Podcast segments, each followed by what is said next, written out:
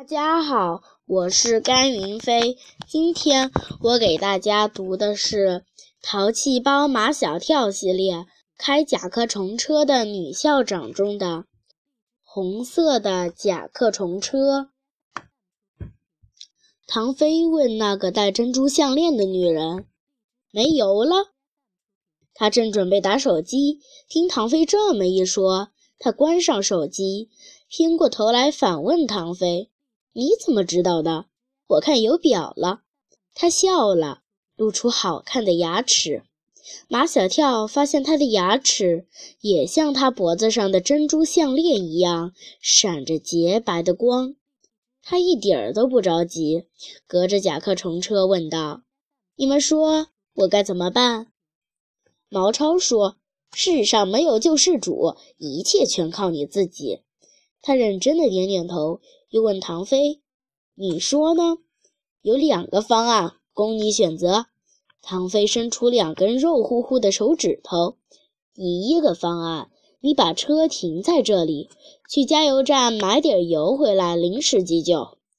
第二个方案，最近的加油站离这里有两站路远，把车推过去加油。他哦了一声，接着问马小跳。你说我采用哪一个方案比较好呢？马小跳皱着眉头，足足考虑了一分钟。我觉得还是第二个方案比较好。为什么？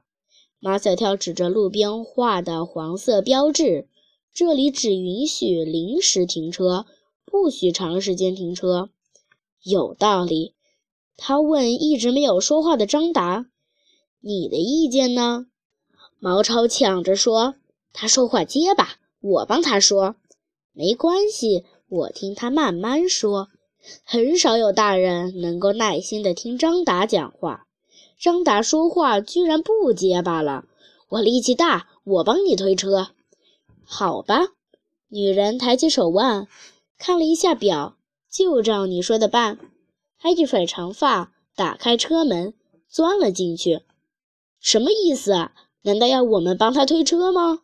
唐飞对张达说：“要推你去推，我可没答应帮他推车。”唐飞，你还是不是男人？马小跳斜视着唐飞：“人家是女的，男的就应该帮女的。”为了证明自己还是个男人，唐飞只好跟着马小跳和张达来到甲壳虫车的后面。四个男孩子排成一排，前腿弓，后腿绷。张达高吼一声：“一、二！”四个男孩子龇牙咧嘴，一起用力，红色的甲壳虫车向前移动了。一、二、一、二、一、二。张达平时说话结巴，可是他喊起口令来一点都不结巴。毛超说：“张达，你以后尽量少说话，多喊口令。”唐飞说。张达唱歌的时候也不结巴。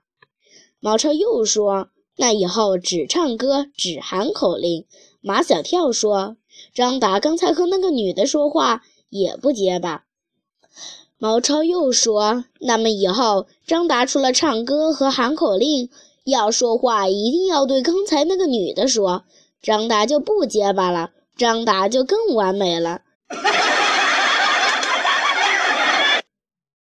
唐飞一笑就要打嗝，他一松手，甲壳虫车被推出去好远。唐飞又追了上去。到了加油站，四个人都累得像鱼一样张着嘴喘气。马小跳，你的衣服呢？马小跳这才发现自己光着身子，刚才他的上衣湿透了，他脱下来肯定掉在路上了。那个戴珍珠项链的女人从车窗里伸出头来，好像很惊讶的样子。谁叫马小跳？唐飞、张达、毛超一起指着马小跳。他叫马小跳。他若有所思的点头。哦，你就是马小跳。马小跳他们没心思去琢磨他话里的意思，一心想着光着身子的马小跳怎么去学校。他们沿着来的路线返回去找衣服，找了一段路，加满油的甲壳虫车追上来了。戴珍珠项链的女人从车里探出头来：“上车吧。”四个人上了车，马小跳坐在他的旁边。别找了，他眼睛盯着前方。你们还要返校，时间来不及了。可是我这样子怎么去学校？他握方向盘的手移过来，摸了一下马小跳的脑瓜。我们去买一件。可是我只穿我妈给我买的衣服。马小跳，你就光着身子去学校吧。唐飞把身子朝前倾。阿姨，我们又没告诉你我们要返校，你怎么知道我们要去返校？他不回答唐飞的问题，只是笑一笑，又露出好看的牙齿。甲壳虫车停在一家商店门口，他叫他们在车里等他，他去去就来。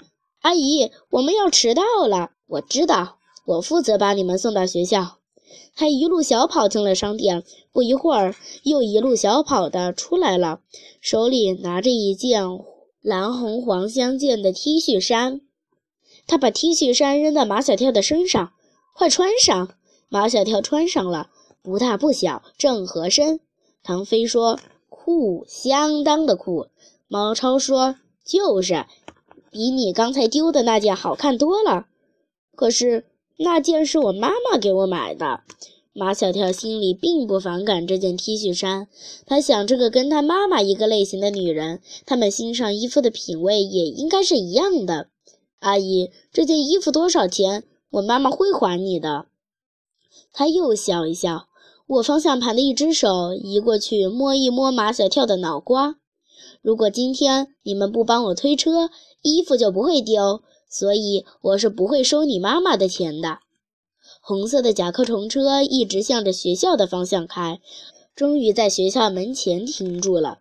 你们快去教室吧，已经迟到了。甲壳虫车的三个车门同时打开，马小跳他们从车里钻出来，一路狂奔，穿越操场，进入教学楼，直奔四楼。楼道响起如千军万马的脚步声，张达带头冲进了教室。教室里已坐满了人。站住！冲得太猛了，脚步像刹车失灵的汽车，想停都停不下来。张达扑在讲桌上，紧跟在后的马小跳、毛超、唐飞重叠在张达身上。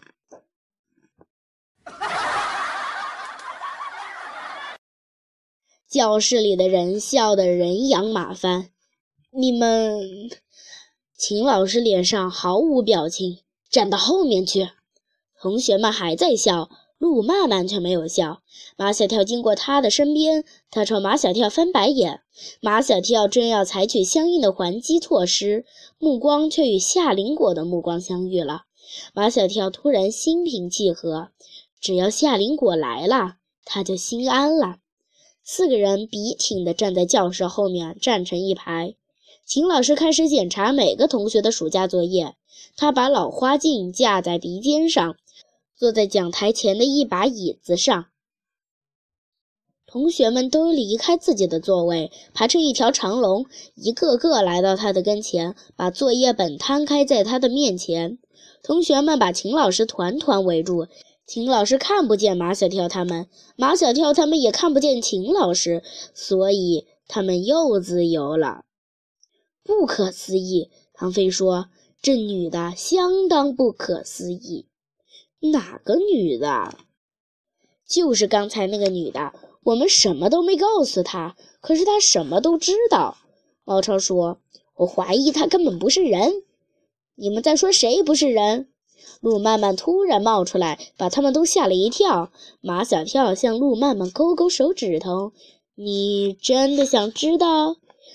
路曼曼把耳朵送了过去。马小跳在他的耳边悄悄说：“我永远不会告诉你。”马小跳，路曼曼这一声“马小跳”叫的秦老师腾地从椅子上站了起来。谢谢大家。